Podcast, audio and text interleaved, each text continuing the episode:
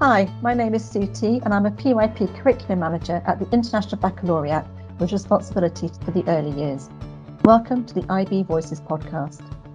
Today, I'm delighted to be joined by Anna Van Dam and Catherine O'Connell, two passionate and experienced early years educator, to hear their thoughts around concept based learning in the early years and to share some of the tensions educators may feel when working conceptually with young learners.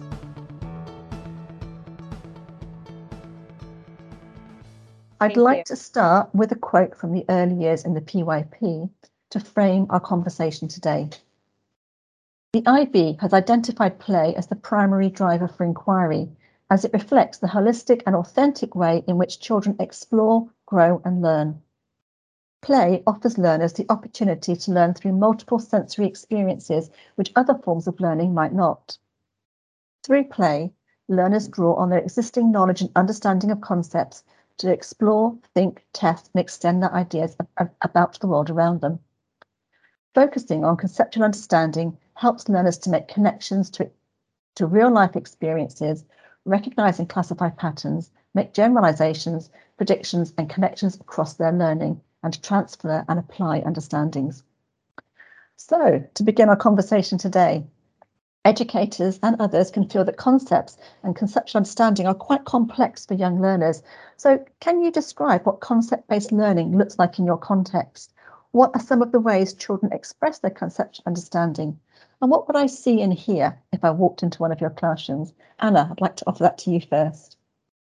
Sure, it's a big question, uh, uh, Sue, but a but a nice one. I guess you know it'd be logical to start with this idea that we write units, and that the units, of course, are conceptually based. Um, but one of the things that we do in our school is is that when we look at these units, that we also document sort of emerging lines of inquiry and emerging concepts. So although we have identified concepts um, before we start, we also acknowledge that through that inquiry, new things may arise. But I think one of the big things for us really is is that we document children's learning um, during play, and that we really see play as inquiry and play is a way of making sense. That, that through those interactions with materials, with each other, with spaces, we identify sort of underlying concepts. So, for example, when children are creating these ramps, an underpinning concept may be acceleration, but of course, it's also about you know what is this and how does it work. So, form and function come into play very often, doesn't it? So when we meet, we bring our um, documentation and we discuss this. So we look at our photos, we look at our videos, we look at our anecdotal notes, and we talk about the children's learning. And through that, we really aim to link the children's investigations um, uh, to uh, certain concepts. So, for example, we've got this group of children who are really interested in, in how things flow. And we see this outside with water, we see it inside with sand. So we're thinking this is definitely, again, about how does it work. There's also something sensory about this exploration, but also about causation as the children are also thinking about ways that they can manipulate the flow of the water and so on. So what we do then is, is that we use a concept map. Um, so we kind of map out these concepts with an online tool called Miro, where we make connections visible between certain uh, concepts. Uh, and it really helps us with having this overview and having a look of how things how things are connected and how things evolve.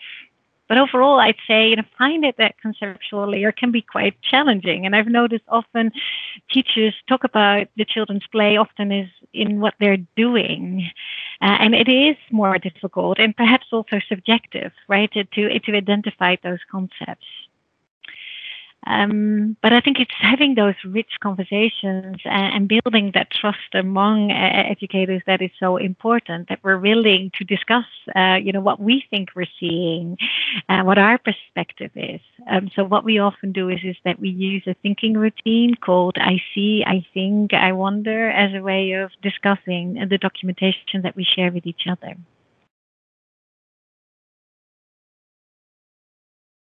Thanks, Anna. Um, Catherine, what about you? Yeah, I agree with everything Anne said, and that if we start from a point of belief that children are conceptual thinkers and that they're testing concepts and wondering about concepts all the time, then our job is a little bit different than being a traditional teacher. It's being a conceptual guide. And it's not really what we have to do, maybe, um, but I want to um, provoke you to think about what you have to stop doing. And a lot of times, as teachers, we love to tell kids things. And I think instead, if we can stop telling and start asking, um, we're on our way to um, being conceptually based.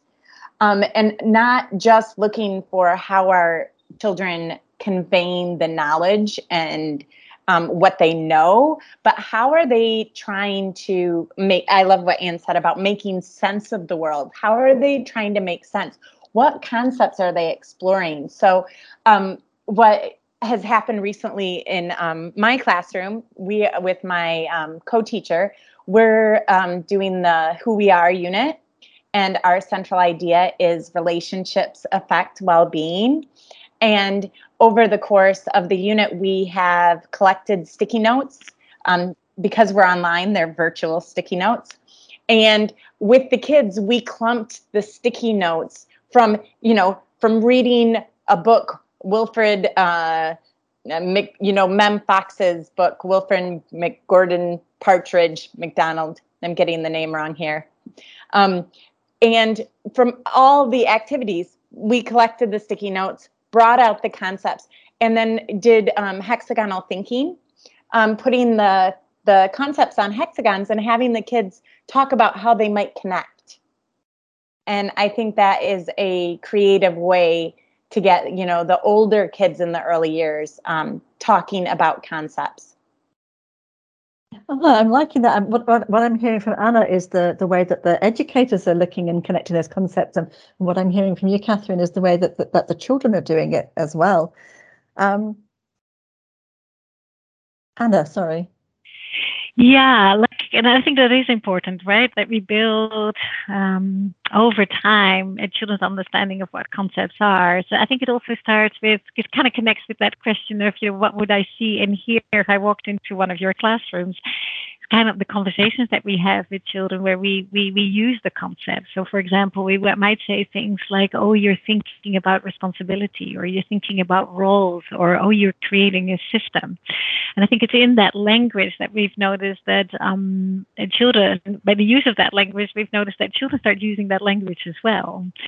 So we often reflect at the end of a playtime. And in the beginning, we often have conversations around you. What are you inquiring into? What are you thinking about? But as the year progresses, we've noticed that children start using language, uh, language as I'm making a connection between, or I've been thinking about families, or I've been thinking about. So the children in their language start to show the fact that they do understand concepts. Sometimes um, it's that modeling that you need to do first before they, they understand what that is. And can I add to that, Anna?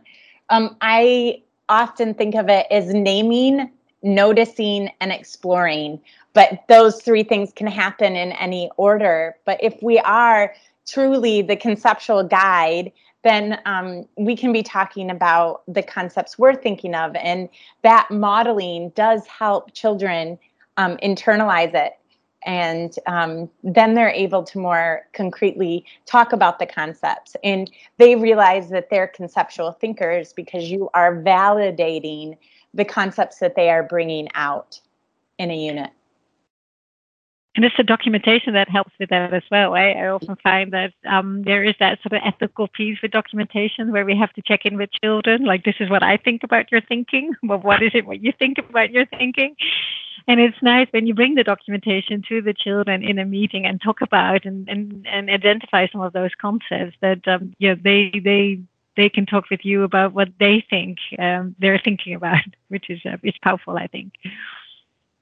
I'm I'm loving the richness of this conversation, but I, I would like to just um, explore another another question with you as well, which are um, and we've sort of started touching on already some of the tensions that educators can feel um, in their role in concept-based inquiry. So you know, who am I as a teacher? You know, where do I fit within that learning system? The different roles I have to take on. So, um, Kate, perhaps you'd like to respond to that. Sure, because documentation, observation, um, being a conceptually driven, inquiry based teacher requires that educators are vulnerable and it requires that they are a co learner with their students, which is different from the way that we learned as kids. And it requires that we suspend judgment. a lot of us are really good at coming in and seeing what's going on and going, I know exactly what this is and I'm going to do this. But we have to suspend that judgment and instead of um, deciding what's going to happen or what has happened, offer a deep curiosity and ask questions. So, my advice to teachers are when they're feeling that tension is I, I know exactly where this needs to go. Stop yourself um, and um, ask a question. So, it's a journey that requires that you are completely open minded. I love that deep curiosity and that being vulnerable, and that can be really hard actually. And Anna, what, what's your thoughts? Yeah, well, first of all, I love it too. It's a beautiful phrase. Um, well, I often think that when we move towards a more child-centered curriculum, that that's actually a really complex process, and it requires some really sort of complex cognitive uh, processes that are involved in that process, I guess. And perhaps, um, I've mentioned it before, I think it really starts with really seeing and believing the child to be a competent person. So that means that we really have to go back to our own image of the child, our own construct of who children are, what their rights are, what their responsibilities are. Um, so yeah, do we see ch- young children as learners, as thinkers, as constructors of meaning? Do we see them as inquirers through play? And I think that that's really a personal journey, but that's where it all starts. And I think, you know, when we start seeing the child as competent, then I think, you know, we're perhaps have less of less of a tendency to tell and we have more of a tendency to start listening. And we start engaging in really um, focused observations of children in different situations and in different encounters. And that we have to document those thoughts and ideas. And that's where we get to the documentation. We have to make this visible because it provides then future uh, possibilities um, for us to either reject a certain idea or build on it or further explore it with the children. And I think it's also an opportunity to then think, okay, if this is what's going on, how can I connect that back to some of the learning goals that we've set for children? How does this connect with the skills, with the IB learner profile, perhaps perhaps very specific learning goals? But instead of sort of laying that out all in the beginning and being in control, you're going with the children. And of course you've got that big picture and you know where you want to go, but you're more yeah, uh, responsive to what's going on and where the child's at in their thinking and where the group of children is at with their thinking. So I think when we start listening and documenting, um, having conversations with other educators about their point of view, thinking about the best way to support these theories, these curiosities, these fascinations, then um, we can start thinking about okay, what kind of situations can we set up um, that help um, children to either deepen or extend or even perhaps confront some of their own ideas, right? So it's a very different way of going about something. Uh, I find often um, teachers, and I know this is well intended, right? We want to sort of be in control and we want to make sure that we do everything and that we cover everything and we, we'd like to have a plan. Um, but I think when we part, start um, looking at the children, we and, and follow their thinking, then we stay more connected with them, and then then the inquiry process becomes just so much more powerful. I'd say. I think it's really. Um, I'm not quite sure what the word is I'm looking for here. It's very powerful to hear two such experienced educators acknowledging that vulnerability that we feel. And hopefully that's liberating um, for people who are listening, that it's okay to feel vulnerable when you're um, engaging in this concept-based inquiry with, with your learners. And that um, that that idea of that deep listening is so important, that standing back and the asking of the questions and always holding in our mind the image of the child as that, that competent and capable learner. Thank you so much for sharing your thoughts around concept-based learning and exploring some of those tensions that educators might feel. Thank you for listening, and be sure to check more episodes of IB Voices on Spotify and Apple Podcast. Join us next time for more insights from our students, teachers, educators, and more.